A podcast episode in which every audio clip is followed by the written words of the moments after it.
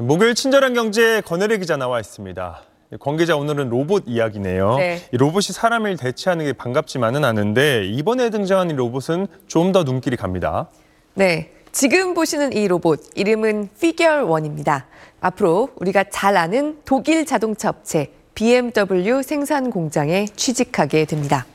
상업적으로 이용할 수 있는 인간형 로봇 휴머노이드를 개발하고 있는 회사인 미국의 피겨사가 자신들의 소셜미디어 계정을 통해서 BMW와 맺은 계약을 공개했습니다.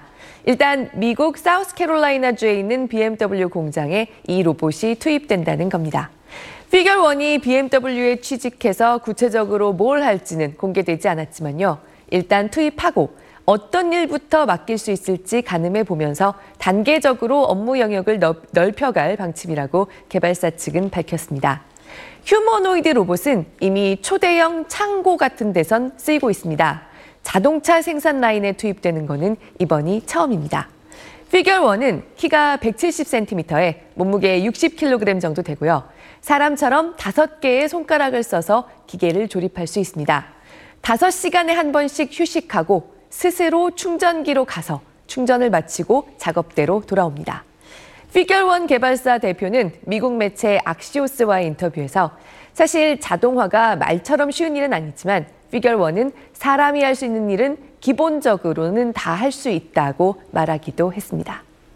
네, 이런 로봇은 이 사람만 할 수 있는 정교한 움직임, 예를 들어서 이 손가락 같은 걸 어떻게 움직이냐 이런 게 관건이잖아요. 네, 그렇습니다. 산업 현장에서 로봇 팔 정도는 이미 널리 쓰이고 있었습니다. 네. 뭐 사람이 접근하기 어렵거나 위험한 위치에 붙박혀서 하는 일 전부터 많이 시켜왔고요.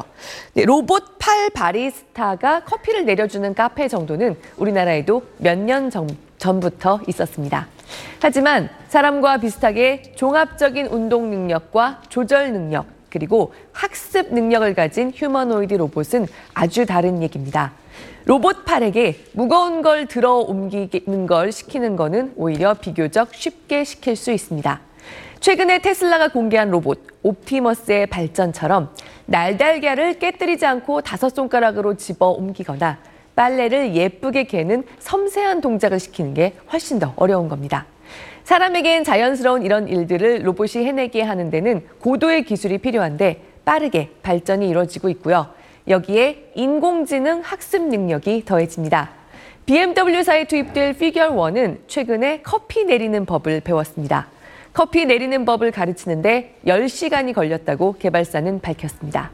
기존의 로봇들이 이미 정해진 프로그램 안에서 작동하거나 원격 조정되는 경우가 많았다면 AI 로봇은 사람처럼 학습하고 실수도 스스로 교정하는 방향으로 발전되는 겁니다. 그 학습 시간을 줄이고 비용이 적어질수록 로봇이 사람이 하는 육체 노동을 더욱 다양하게 대체할 수 있는 여지가 커진다고 볼 수 있습니다. 네, 가장 큰 관심은 그래서 자동차 업계에서 이런 로봇이 사람을 얼마나 언제 대체하게 되냐 뭐 이런 거겠죠. 네, 이미 논의가 시작되고 있는데요. 지난해 가을에 미국의 전미 자동차 노조가 총파업에 돌입해서 어, 보시는 것처럼 바이든 대통령의 지지까지 받으면서 미국의 완성차 3사를 상대로 임금 협상에서 기록적인 승리를 거뒀거든요. 네, 이번 임금 협상 결과는 4년 뒤 2028년까지 유효합니다. 그때까지 이번 협상 결과로 미국 자동차 한 대당 900달러, 지금 환율로 120만 원 정도가 더 비싸질 수 있다는 게 월스트리트 저널이 인용 보도한 포드사의 추산입니다. 그럼 이 비용을 어떻게 낮출 거냐? 포드사는 자동화를 좀 더 시키겠다고 밝혔습니다. 결국 로봇의 일을 좀 더 늘리고 사람은 줄이겠다는 얘기입니다. 네, 물론 말처럼 쉽지는 않습니다. 네, 부분적인 일들은 시킬 수 있겠지만요. 사람 근로자의 노하우나 미묘한 순간의 판단력 또는 인간성이 결합된 종합적인 숙련도 이런 걸 점점 발전해가는 AI 로봇이라도 빨리 따라잡기는 쉽지 않고요. 정말 따라잡으려고 하면 비용이 많이 들 거라는 게 지금의 전망입니다.